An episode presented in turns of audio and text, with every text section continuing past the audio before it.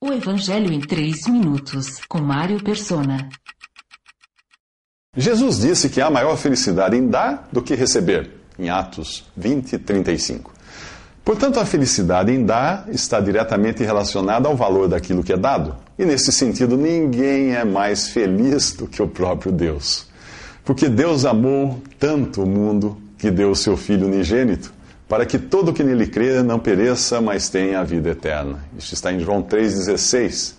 E em Tito, capítulo 2, versículo 14, diz que o Filho de Deus, por sua vez, se entregou por nós e deu a sua vida por nós. Isso está em 1 João 3,16. Portanto, Deus nos deu a vida eterna e esta vida está em seu Filho. 1 João 5,11.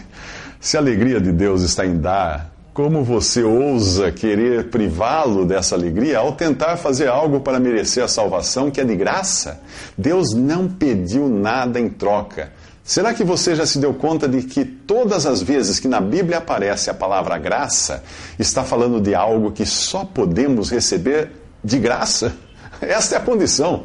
O apóstolo Paulo explica em Romanos 11:6 que se é pela graça, já não é mais pelas obras. Se fosse, a graça não seria graça.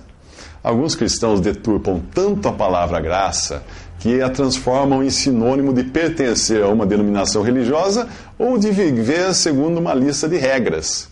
Dificilmente encontraremos um exemplo melhor de graça do que aquele demonstrado na cruz para um ladrão.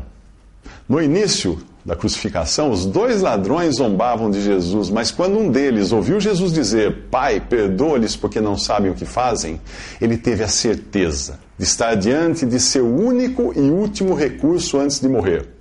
Se Jesus estava disposto a interceder por seus cruéis algozes, podia muito bem fazer algo por aquele fracassado ladrão. Ele não tentou justificar-se a si mesmo, mas condenou-se e justificou a Cristo ao dizer ao outro ladrão: Nós estamos sendo punidos com justiça, porque estamos recebendo o que os nossos atos merecem, mas este homem não cometeu nenhum mal. Em seguida, crendo, ele pediu: Senhor, lembra-te de mim quando entrares no teu reino. Isso está em Lucas 23, 34. Que resposta ele recebeu de Jesus? Desça daí e vá remendar todo o mal que você fez. Sinto muito, mas antes você precisa passar pelo purgatório. É impossível antes que você seja batizado. Mostre-me os comprovantes de que está em dia com o dízimo. Nada disso.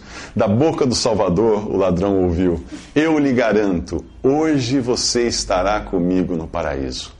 Um pouco depois, aquele vil ladrão tinha saído da cruz para a glória da presença do Filho de Deus. Pregado ali, ele nada podia fazer além de pedir e crer que seria atendido. Não por causa de algum bem que pudesse fazer, mas daquele a quem pediu. Em nosso capítulo 11 de Lucas, Jesus garante: peçam e lhes será dado, busquem e encontrarão, batam e a porta lhes será aberta. Pois todo o que pede recebe, o que busca encontra, e aquele que bate, a porta será aberta. Você já pediu a Deus a salvação, crendo que pode recebê-la por graça e tão somente pela fé em Jesus? Mas será que Deus dá mesmo tudo o que pedimos? A resposta está nos próximos três minutos. Visite 3minutos.net. Dúvidas? Visite respondi.com.br.